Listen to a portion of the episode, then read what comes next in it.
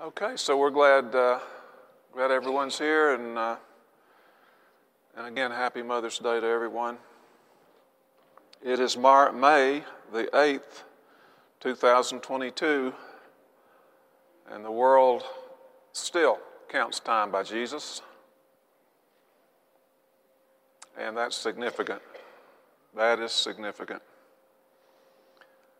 Uh, let's have a let's have a word of prayer, and we will begin this morning. Dear Father, we're grateful to you for this day. And we know this day is your gift.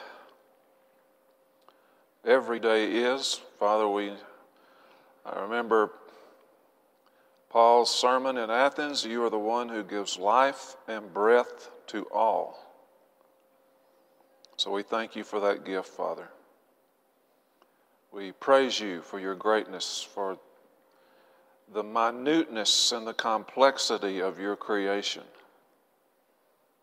It's far, far beyond our ability uh, to comprehend, but we can recognize something of the designer, so we thank you and praise you. Father, we pray for our nation, for direction for our nation. I pray, Father, for that that you would give us leaders in government, locally and nationally, Father, people who recognize your authority and people who are who have integrity and who are wise in governing. That's our prayer. We know you set up kings and take down kings, and uh, you're working in the world. And uh, Father, in that, we do pray for peace in the Ukraine, that horrible mess that's going on there. Pray that it might be your will for that to stop soon. Ask your blessings, Father, as we study today. We pray your, your blessings on the study of your word. We pray in Jesus' name. Amen. So we're in John 18.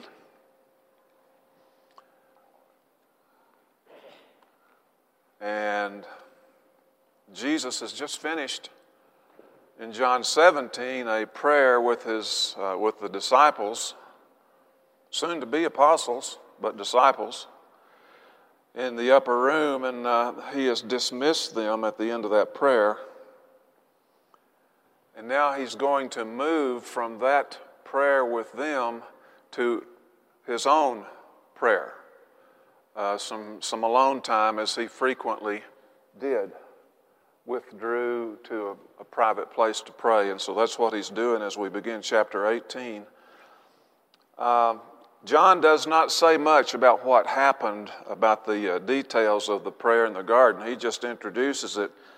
Verse 1 of 18 when Jesus had spoken these words, the last of his, of his prayer there in 17, he went out with his disciples across the brook Kidron, and there was a garden which he and his disciples entered.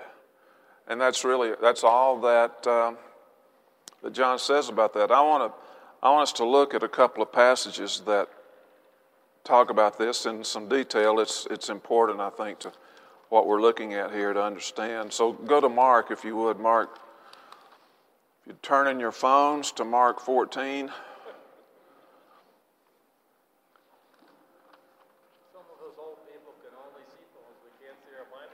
yeah, okay.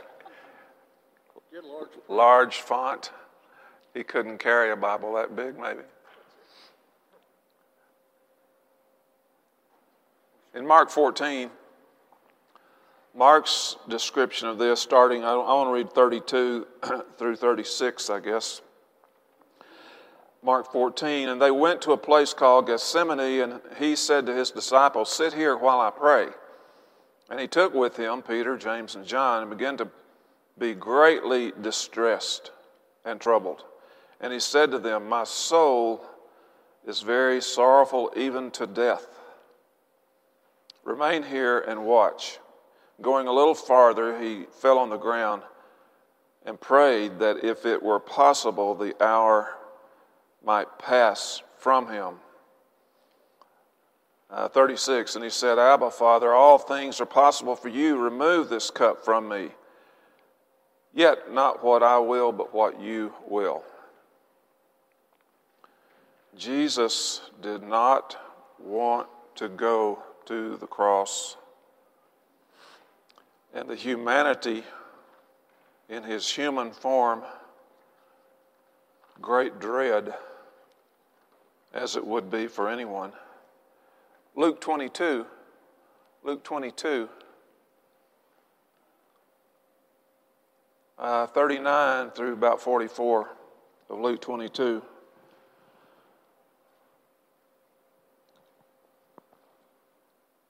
And he came out and went, as was his custom, to the Mount of Olives. And the disciples followed him. And when he, had, uh, when he came to the place, he said to them, Pray that you might not enter into temptation. And he withdrew from them about a stone's throw and knelt down and prayed. Father, if you are willing, remove this cup from me. Nevertheless, not my will, but yours be done. And there appeared to him an angel from heaven, strengthening him. And being in an agony, he prayed more earnestly, and his sweat became like great drops of blood falling to the ground. Uh, his soul was grieved to the point of death, and then he's praying in agony and sweat, as it were, great drops of blood. Um,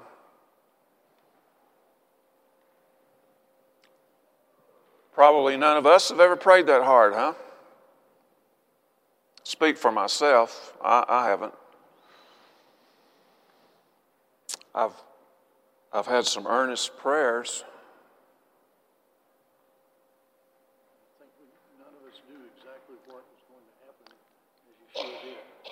Jesus, I've, I've said this before, as Richard said, he's, he's, he's knowing what's coming, and yet maybe not completely. And the reason I say that, Jesus is about to take on the sin of the world, and he has never experienced that. That's an unknown to God to take on sin, all of the shame, all of the guilt, all of the violation against the nature of who He is God. Pure and perfect, spotless, the scripture says. He's taking on that sin. Can you imagine that contradiction? And just a word to us. Uh, not to equivocate and to rationalize and to say, well, this doesn't matter that much, and to compromise with sin. Well, it's not that bad. It's not that big a deal. That is, uh, when we feel that way or say that or act that, we are missing the point.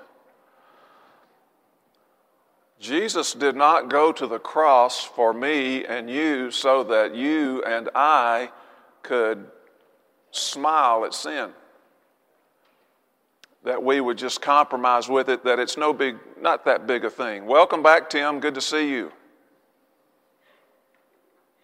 Tim's back from, he's out of Africa. They're going to make a movie about you someday, and that'll be a great name for it.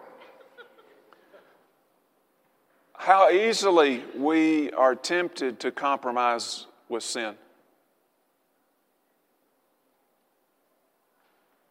And rationalize, well, it's okay if I do this or that. Not that big a deal. Well, yes, it is. It's that big a deal. Jesus is taking that on. He's taking on that, not only the, the hideous sin that we see everywhere that is hideous to us, and it was certainly is certainly so and was to him, but just the little sins that we that, that we put up with and compromise with. It's okay if I do this, it's okay if I do that. Well, is that a compromise with your Christian faith? Is that a compromise with your example? Is that a compromise with what you profess to be on Sunday morning? Is it a compromise that you're okay with? Well, Jesus is sweating blood, literally. And he doesn't know what it's exactly going to be like to carry sin, unknown to him. Number two, he knows he's facing death and he's never experienced death. God is life. And the scripture says about Jesus, in him was life, and the life was the light of men. He is life. He's the definition of life. He gives life. And he's going to go through death, and that's an unknown, and he's never done that. That's totally foreign with his, uh, and against his nature. That God would die just going through that process is, is a horrible thought to him, and he's praying to the Father Father, please let this cup pass. I don't want to do that. Uh, with you, all things are possible. But if it must, your will be done. Never carried sin, never sinned, never experienced death and about to die. And maybe the worst of all, if there is a worst, they're all three equally worst, I would submit. He's going to be separated from the Father. Isaiah tells us it's not God's hand that's too short that he can't reach out. It's not that ears, his ears dull of hearing that he can't hear you. He says, Your sin has separated you from the Father. Sin separates. And Jesus is about to be separated from the Father. And that's never happened in eternity. never happened in eternity, and he's facing the prospect of being separated from his father and an aloneness that only God could even contemplate. And he is sweating blood because he doesn't want to do that. He does not want to go through that. So, again, let's please not take our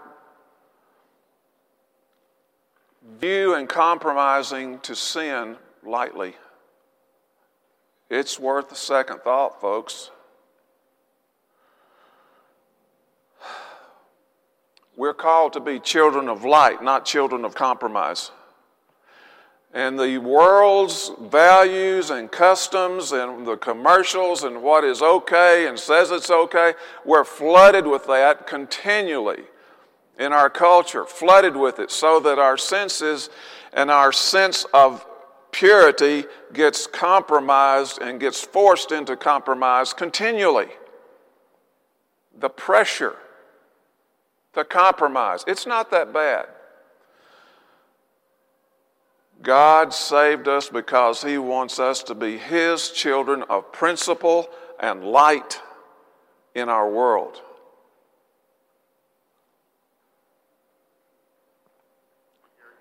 Hey, Gary. Sir. It's pretty amazing that Jesus came from heaven. He knows where he's going back to. He knows God intimately. And he takes on this human and he realizes the pain and suffering that he's going to just get ready to go through. And he doesn't really want to have to do it. I mean, he knows in the twinkling of an eye, you know, he's going to be transformed. But to know, he knows the pain and stuff he's getting ready to go through. Yeah. Yeah, Jesus knows what he's about to go through. Carolyn? I remember hearing that there actually is a scientific uh, phenomenon that you can sweat. Yeah. Wet blood, severe. Severe stress. But I have heard that too, Carolyn, that under great stress, capillaries can break in the surface of the skin and you can bleed. Have you ever heard that, Derek? Do you know if there's any truth in that? Derek says yes. He knows things like that. Eric. There's several things I take away from this prayer in the form of an example. One is, it's okay to pray for what you want. Christ knew what the plan was, and he still prayed, let it pass. Yes. And that's okay. The caveat being whatever needs to happen. The second thing I take away from is what I would define as courage. Doesn't want to do it. He prays three times that it pass and then he doesn't mention it again. He just goes headlong into it and says, Here we go. Yeah. That, in my mind, is the definition. Jesus, uh, if you could hear Eric, um, thank you, Eric. It, he's not afraid to pray for what he wants to pray for.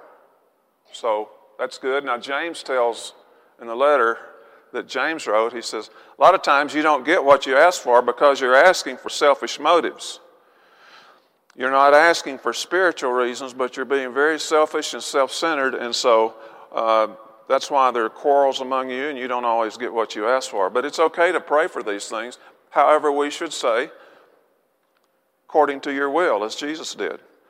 And then Eric mentions the courage that Jesus had to pray that prayer. And then I'll, mention, I'll add a third thing to that, too, Eric, is that uh, we don't always get a yes in our prayers requests. Jesus got a no because it's according to God's, the Father's will. You know, a lot of times we say Jesus and we say God, we're really meaning to say Father. Because Jesus is God too. But it may not be the Father's will.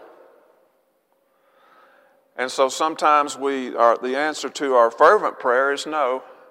Uh, I'm not telling you why, particularly, necessarily, but there are reasons, whether we're asking for the wrong thing or it's just not in God's will or His timing.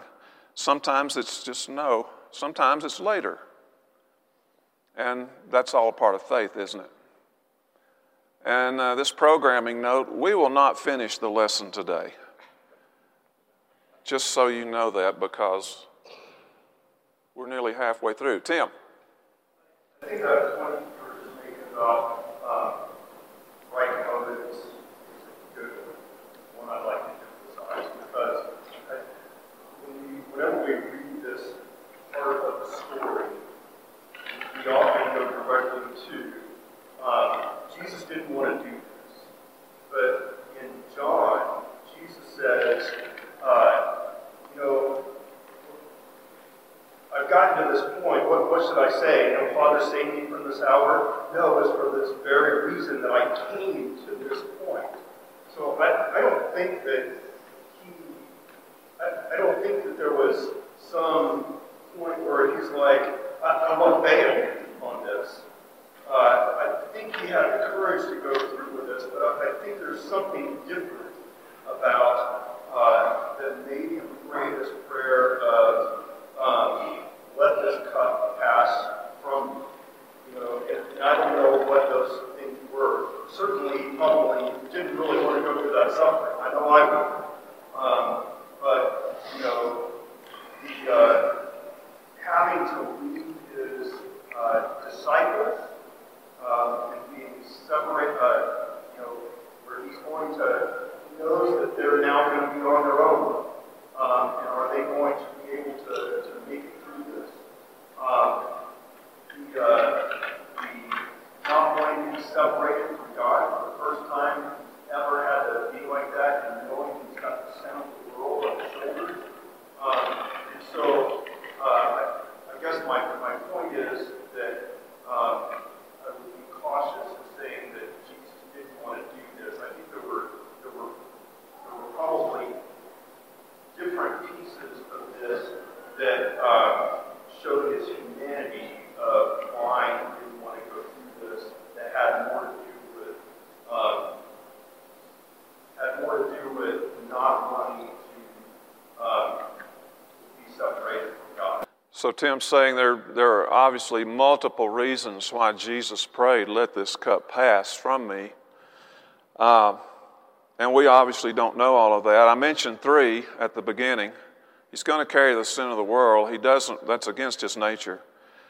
He's going to go through death. That's against his nature. He's going to be separated from the Father for the first time in eternity. That's against his nature. Certainly, he didn't look forward to any of that. Scripture says his soul was grieved his, to the point of death, and he's praying, Please let this pass to the point of bleeding. And then he says in, a, in another prayer, Let this pass, but I know that all things are possible with you, Father, so is there anything else? Um, Hebrew, the Hebrew writer says in Hebrews chapter 12 that Jesus despised the shame of the cross, despised it. But for the joy set before him, he endured it. And I would suggest we're the joy. Uh, so I'm grateful that he did.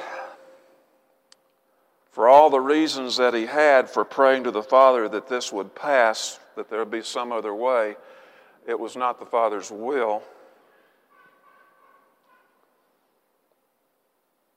And I would, let me suggest something else as we kind of get into the weeds here a little bit. Uh, praying to the Father that this would pass. Ultimately, when he says, Father, not my will, but your will be done, now he knows he's giving up some element of control here. He's giving it up. He's allowing sin to, be, to take on sin. He's allowing himself to go through death. And he's allowing uh, himself to be separated from the Father. And one scripture tells us he could have called down 10,000 legions or ever how many of angels, but he didn't. He said, Your will be done. So I'm going to suggest to you that Jesus is showing a measure of faith in the Father to bring this to completion in the proper way. He is giving up some control. When he says, I'm going to go through this, I'm going to allow myself to go through death and separation and the sin of the world, he is trusting, there's an element of faith in Jesus, trusting the Father to bring this all into the will from eternity before the foundation of the world. Jesus was crucified in the Father's plan. I would go so far as to say absolute trust. Absolute trust, Richard says. So let's turn. So, so here's what I'm saying. It's Jesus, Jesus' faith or trust in the Father completing this, and his faithfulness to the Father in going through the death, that allowed God's righteousness to be given to us. If he had not gone to the cross and gone through that penalty, we wouldn't receive God's righteousness. It's only by the sacrifice of the cross that we are able to appropriate or be given, I should say, God's righteousness given to us who are unrighteous. Jesus' faith and trust in the Father, his faithfulness to the Father's will, allows God to give us, to pour out to us, his righteousness. With that said, please turn to Galatians chapter 2.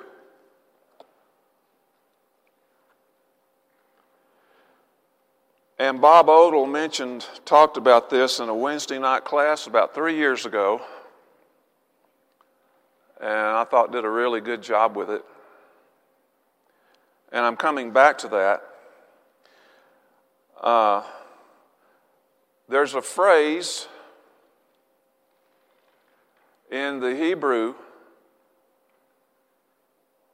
I'm not sure how the Hebrews pronounce it, but the English, the English people say pistis Isu Christu.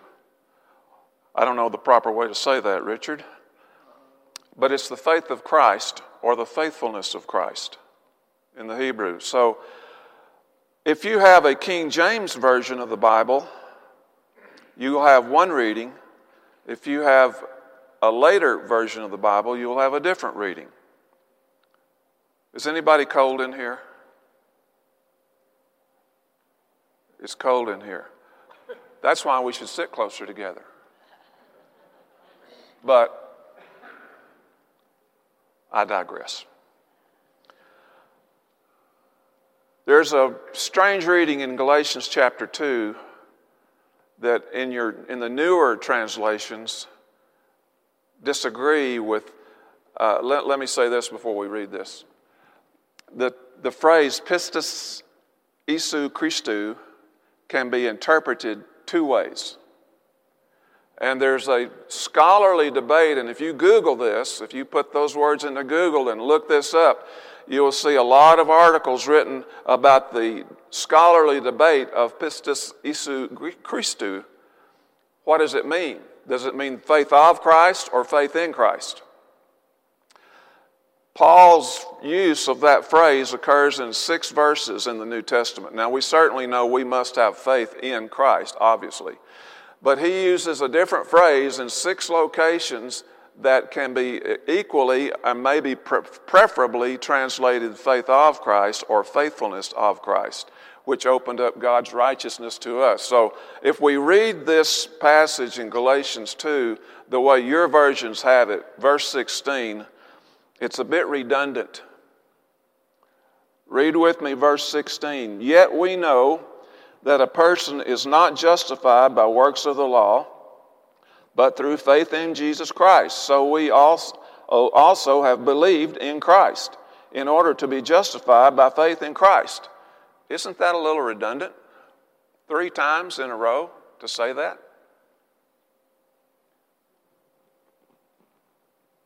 We're saved by faith in Christ, so we've believed in Christ in order to be justified by faith in Christ. And King James doesn't read it that way. They interpret it faith of Christ. So if you read it that way, here's what you get. We're not justified by the works of the law, but through the faith of Christ. So we have believed in Christ Jesus in order to be justified by the faith of Christ Jesus, or the faithfulness of Christ Jesus and not by the works of the law. The point being that it's Jesus' faithfulness at the cross to God's will that, op- that allowed God to give us his righteousness. One more reading on that, and then we'll move on. Romans 3 22. There are about six, like I said, six passages where that phrase is used. And in those six passages, it ta- it's talking about the faithfulness of Jesus to his Father and his trust to his Father that allowed this gift of righteousness to be given to us. In Romans 3, verse 22, uh, I'll start with 21. No, I'll start with 22. The righteousness of God through the faith of Jesus Christ is for all who believe, and there's no distinction. The righteousness of God through the faith of Jesus Christ. Anyone in here have a King James Version?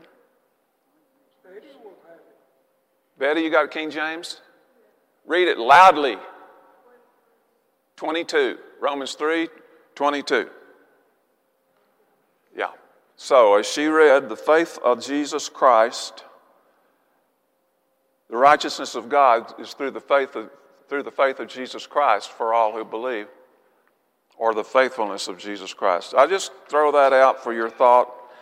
Um, doesn't change what we believe, any of that, but Paul uses it six times.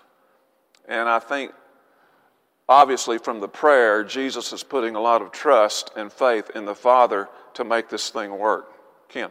And Bible Gateway has about 100 translations. I went through each one and checked it, and one third of them use the faithfulness of Christ in those passages, including one of the latest translations, the New English translation. Faithfulness of Christ is used in about a third of the translations Ken looked up. So, so the, the debate goes on. I tend, personally, I think Galatians 2.16, talking about faith in Jesus to have, so we believe in Jesus so that we can justify by faith in Jesus. I don't think Paul would have said that. Maybe he did. That just seems very redundant. But if you read it as the faith of Jesus or faithfulness of Jesus, it flows very smoothly. Keith? That faith in Christ was done in Luther's time. Yeah. 1500 to support the idea that it's our faith that saves us. Yeah. It is not our faith, it is Christ's faith. Yeah.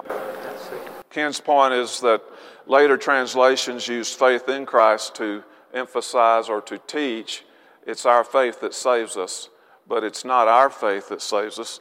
One, it's God's faith, it's God's faithfulness and God's gift to us. Number two, it was Christ's faithfulness at the cross that made our salvation possible. So, that for your thinking. And uh, as we wrap up, John 18. One, two. Yeah, I, I, taught, I taught a First Peter about three years ago, and we for a quarter, and we covered about a chapter. Uh, I think a chapter and a half, actually. So, let's see where I am. All right, verse 3. So Jesus, having procured a band of soldiers and some officers from the chief priests and Pharisees, went out with lanterns, torches, and weapons. So Jesus, uh, with along with the chief priests, they gather up a group of soldiers and such.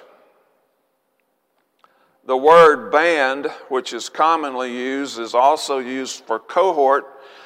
Uh, there's a little debate about this too. How big was the group? Was it, attached, was it a detachment from of Roman soldiers? Was it, or was it really a band from the temple police? Or was it a mixture? And how big was it? Matthew says in Matthew 27, uh, Judas came with a large crowd. So it wasn't 20 guys. Whatever it was, was a large crowd that they came to arrest Jesus with. Um, a cohort could have been 300 to 800 soldiers. Probably was not that many. Maybe it was 100. I don't know. We don't know. But Matthew says it was a large crowd. John says it was a detachment, a band, or a cohort of soldiers and officers from the chief priests. And so they're loaded for bear. They bring weapons and all that uh, to arrest Jesus. Interesting in verse 4, Jesus says, uh, knowing all that would happen, he came forward and said to them, Who do you seek? And uh, interesting thing here, they say Jesus of Nazareth. Uh, Nazareth was not a glamour city, village. Nazareth was looked down on. And it's interesting, uh, uh, the, the, chief, the chief priests in that group, they had, uh, they were just full of uh, contempt for Jesus. And so they, uh, they, I would suggest, and a lot of writers suggest, it's a point of derision here where they say, We seek Jesus of Nazareth. You know, in other words, that guy from the other side of the tracks, even before there were tracks, the other side of the Yehuda. It was out of Judah. Galilee itself was not really highly thought of, and Nazareth was, of course, in Galilee. And so, anyway, uh, of interest, Scripture says Jesus would be referred to as the Nazarene. And a point of interest here, when, when Paul, Saul at the time, was on the road to Damascus to lock up, to apprehend and lock up Christians, and when the light shone on him on the road, and he's knocked to his knees, and he can't see, and he's, well, he sees this bright light, and then he's blinded, and he says, Who are you, Lord? Interesting response. I shouldn't have gotten on my knees, but if you've got a chair to push you up with, you can make it. As you get older, you learn leverage points. Or you kneel by the bed. That's why you kneel by the bed. Hopefully, not a soft mattress. Nazareth fits with a stable and a manger. Yes, Nazareth fits with anything contemptible. So when Jesus appeared, back to my story, back to his story. When Jesus appeared to Saul on the road to Damascus, and he says, Who are you, Lord? He says, I'm Jesus of Nazareth, whom you're persecuting. So Jesus chooses to refer to himself as from that other side of the tracks, city, village, not city. I'm Jesus of Nazareth. You know, I started to say, I started to mention another city in Colorado, but I won't. But anyway, that place. Let's say that, let's use another one Limon, I don't have a thing against Limon.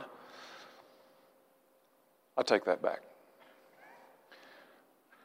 Jesus is always identifying with the lowly, with the lowly, and he does it from heaven. I'm Jesus of Nazareth, whom you are persecuting. And we're tempted to always kind of push away from what we view as lowly and unsomething. God doesn't. He always goes to the lowly first, to the poor, to the sick, to the infirm, to the outcast, always. Even from heaven, Jesus does the same thing. Well, in life, he was the one who was willing to touch the leper. Yeah, he was. By touching him, he made himself unclean. Jesus was willing to touch the lepers and to become unclean by touching them. Of course, it didn't affect him at all. Uh, so, you know, when uh, I had a note here, when Jesus is calling the apostles, the disciples, and he comes upon Nathanael and calls Nathanael, and they say, uh, well, it was it Andrew that goes to Nathanael and says, We found the Messiah. And he's this guy, this teacher from Nazareth. And Nathanael says, Can any good thing come out of Nazareth? I mean, it's just well known. That was a point of like, Are you kidding? From Nazareth, of all places? So when they come to arrest Jesus, they say, We're looking for Jesus of Nazareth. And he says, I am. Now, the, the, translations usually add he. In the original text, it doesn't have the he, I am he. It says, I am, which is the same thing Jesus told one of the Pharisees back there in the first part of the book here before Abraham was, I am. So when he says, We're looking for Jesus of Nazareth, and he says, I am. And the strange thing, when he says, I am, the soldiers fall back and they, they draw back and fall down. They're there to arrest him. Who are you hunting? Jesus of Nazareth. I am. And there's this reaction of back up. Like that line from Josey Wales he can do some things. You might not have seen that Western, so that's okay. Several times, me too. He can do some things, Lige. They knew he could do some things and they fell back. That's an interesting phrase. They fell back there to arrest him, but they did. He said again the second time, Who are you after? They said, Well, Jesus of Nazareth. And he said, I've already told you I'm he. They said, Well, we're here to arrest you. He said, Well, let these go. You're not after them. They don't have anything to do with this. So he gives them the terms of his arrest, really. He said, don't, don't arrest my disciples here. They're, they're innocent. You want me, so take me. And this fulfills what he says in John 17 to the Father. He says, Not, not one that you gave me is lost. He, he, because if they had arrested any of the uh, disciples and taken them away with them, they might have been victims of the same thing. Not only of scourging, but of crucifixion, because they're part of this insurrection as the charges ultimately come to be. But he didn't. He said, You don't need them, let them go. So they agreed. Okay, we'll let them go. And then Peter whacks off the ear of Malchus. Peter's got his sword. I don't know if he's left handed or right handed. There's a near miss. You imagine how close a sword comes to something else if it just clips off your ear? Close shave. Jesus says, Peter, put the sword up. Here, here, Malchus oh, here's your ear. Let's, let's fix that. Let's put that back on there. There you go. All good. And then arrest the guy?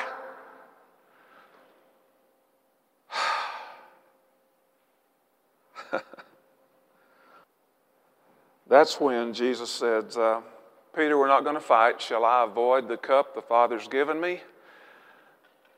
And so he he goes with them. So the passage that uh, you think about is Philippians 2, about 5 through 11. Jesus took on being the very nature of God wasn't something that God, that Jesus held on to, but let go of. and took on the form of a servant, found himself in human form, and became obedient even unto death, the death on the cross, whereby we are saved. He says, Have this kind of mind in you. What kind of mind is that, Paul? The kind of mind that says, I'll be a servant and I'll give up my life to follow God's will. That's it's kind of hard for folks that are conditioned to be very selfish. Conditioned to be very selfish, self centered, self thinking. What do I want to do with my time, with my stuff, with my money, with my career, with my, just name it. It's my, my, my, my, my, all the time. And he says, No, God wants something else for you. He wants you to take on the mindset of Jesus and become a servant and give up your selfish interests for the sake of following the Lord's will and doing what God wants you to do. As we make our decisions about whatever we're doing or going to do or planning to do, James said, Don't say, I'm going to go here and do this or that. Say, if it's the Lord's will, we'll go and do this or that. Because you don't know if you've got tomorrow or not. We are totally dependent on the Lord for every day's breath. So shouldn't we be willing to be His servants? He is the one who gives life, and He is the one who holds our future. And He is the one who loves us. Lord willing, we will continue at this point in a week. Thank you. Hey, I'm Eddie White, the senior minister for the Eastside Church of Christ. Sure want to thank you for joining us today on our podcast. I hope today's message was indeed a blessing to you. I'd like to invite you to browse our website at eastsidesprings.com to get more information or to contact us. And as always, we indeed welcome you to join us for our worship service in Colorado Springs as we seek to live out Jesus' mission of making disciples of all nations.